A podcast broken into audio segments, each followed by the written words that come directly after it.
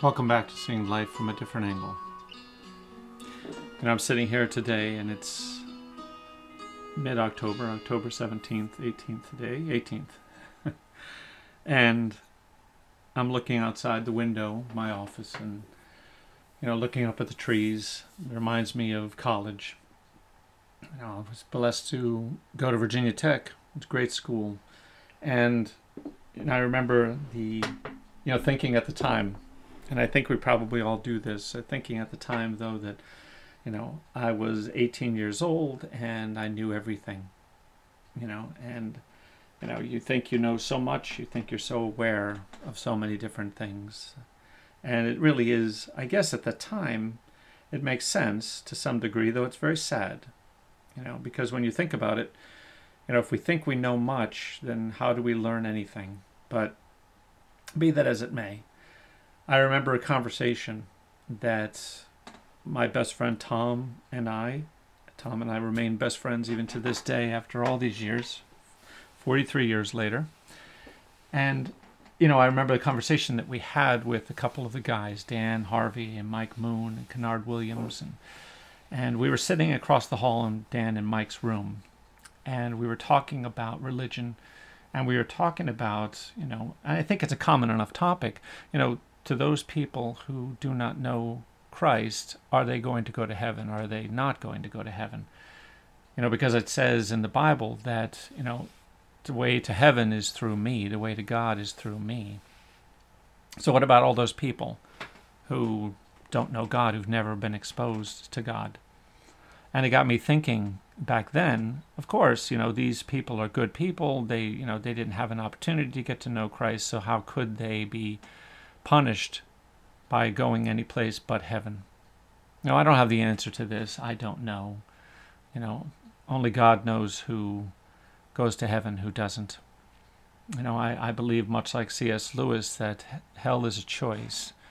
You know, we make that choice in this life through our free will to decide whether we go to heaven or not. You know, but at the same time, or go to hell or not. You know, but at the same time, you know, what about those individuals who never knew? And it got me thinking about this. Mary and I, my wife and I, were talking about this the other day, and how, you know, we look at it now, and I think we look at it differently. There's still a question mark in our minds, you know, who are we to say who goes to hell and who goes to heaven? But I would say this I think from a psychological perspective, human beings are a lazy lot. And I know that that's probably not news to most people, and some people may even take offense at me saying so, but we think about it. We're a lazy lot. We like things to be the way that we would like them to be, and if they're not, then we're not going to make much effort to change them. You know, it it's like you're driving down the road, and you know you're you're driving along at the regular speed. You know, hopefully not going you know too quickly but one way or another, there's invariably individuals who are going to come racing by you, you know, who are going to put your life to some degree, even in a modicum of ways, at, at risk. You know, because of their speed or because of their crazy driving or because they're tailgating or whatever the case might be. Now, how does this relate? I think part of it, the way I'm looking at it, is that it's a laziness on their part. You know, they want things to be the way they want them to be, and you're in their way. You're an obstacle in their way something I've defined before as hate.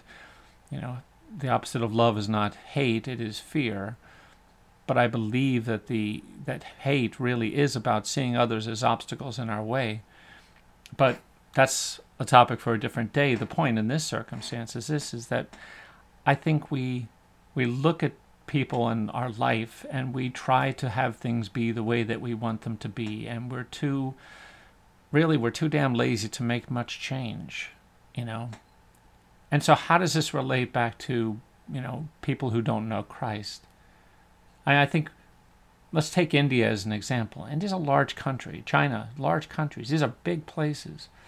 And, and there are a few hubs where we can say these people have become Christians and they know Christ, but the majority do not. Now, what can I say?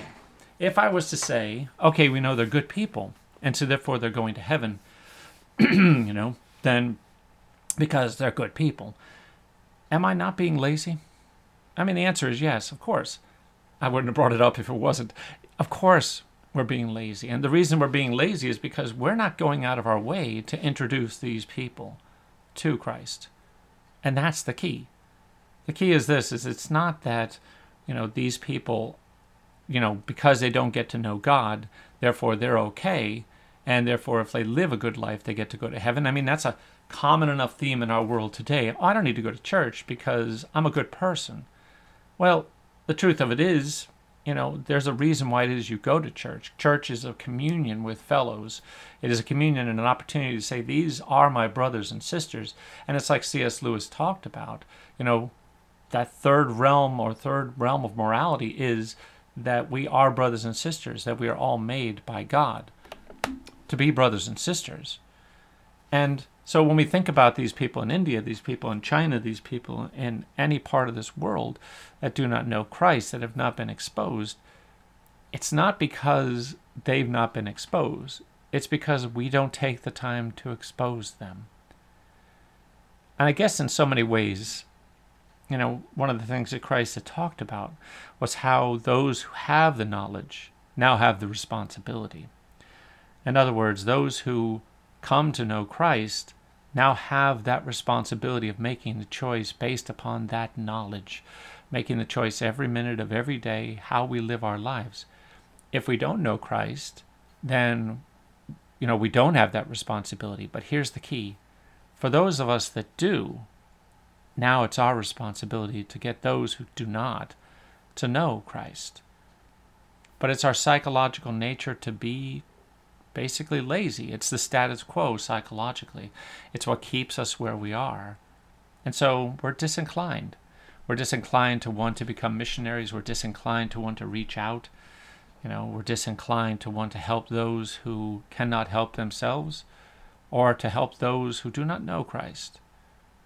But it is our job.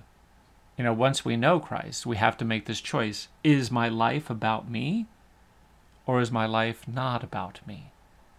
Is my life about me or is it about God? You know, we're put on this earth, I believe, with one purpose. And that purpose is to save others. It is to save others. You know, I have been blessed in my life to have certain people in my life who have saved me. And for that, I am eternally grateful. And it almost makes it hard not to cry but for those who do not have that saving. It's our responsibility, it's our purpose in life.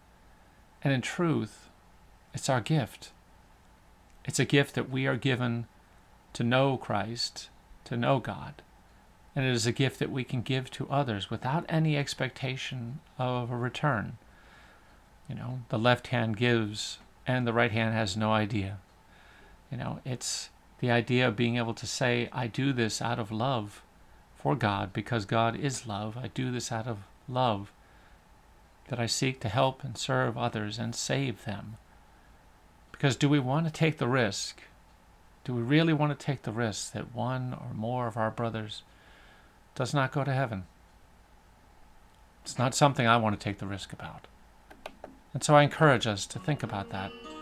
You know, to put aside the laziness, the egocentrism of our life, to make our lives theocentric, focused on God, and focused on saving our brothers in Christ. Be well.